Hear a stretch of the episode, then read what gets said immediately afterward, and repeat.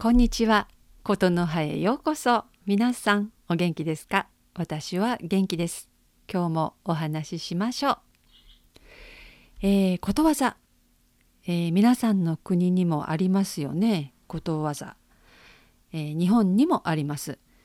うん、会話の中にねよく出てくるようなことわざもあります。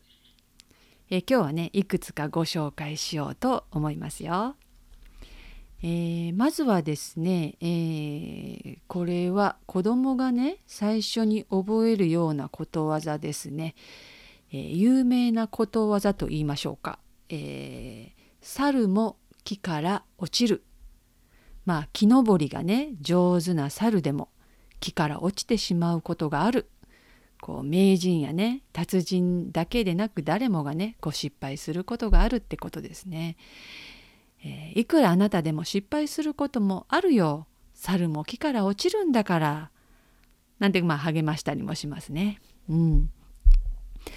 えー、他にもね「塵も積もれば山となる」えー、まあどんなに小さいことでも積み重ねることによって大きくなるという意味ですね。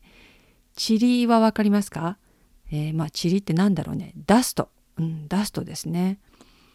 あの毎月5,000円ずつ貯金するよ。あの塵も積もれば山となるからね。って。まあ5,000円はね塵ではありませんけどね。うん。えー、あとね知らぬが仏。これね、えー、事実をまあ事実事実を知らない方がまあ心を乱さず仏様のようにいられるのにということですね。まあ、あの人にはまあ知りたくなかったってこともありますよね。知ってしまったから考えたり悩んだりすること、まあ、あの反対にね人に伝えない方がいいこともありますね。知らぬが仏ですからね。うんえー、次ね嘘も方便。まあねついた方が良い嘘もあるっていうことですね。うんこれありますよね。まあ、本当のことが、まあ、正しいとは、まあ、限りませんもんね。うん。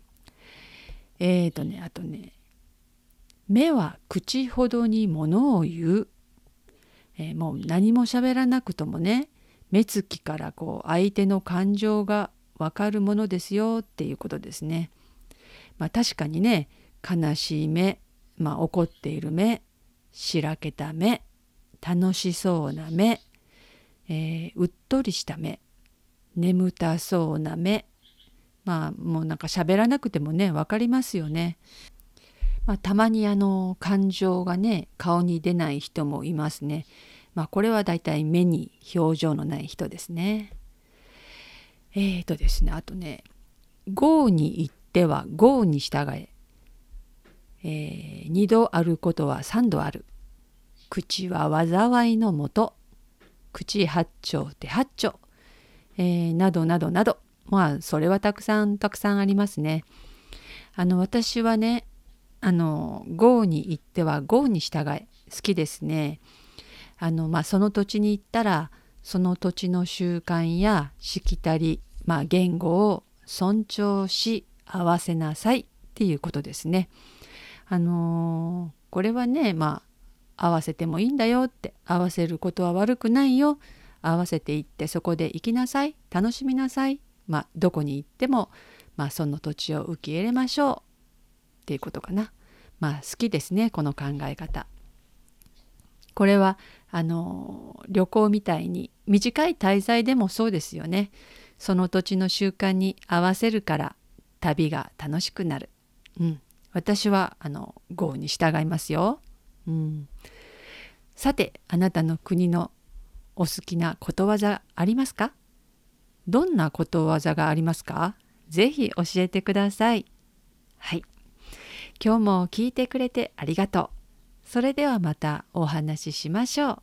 またね。バイバイ。さようなら。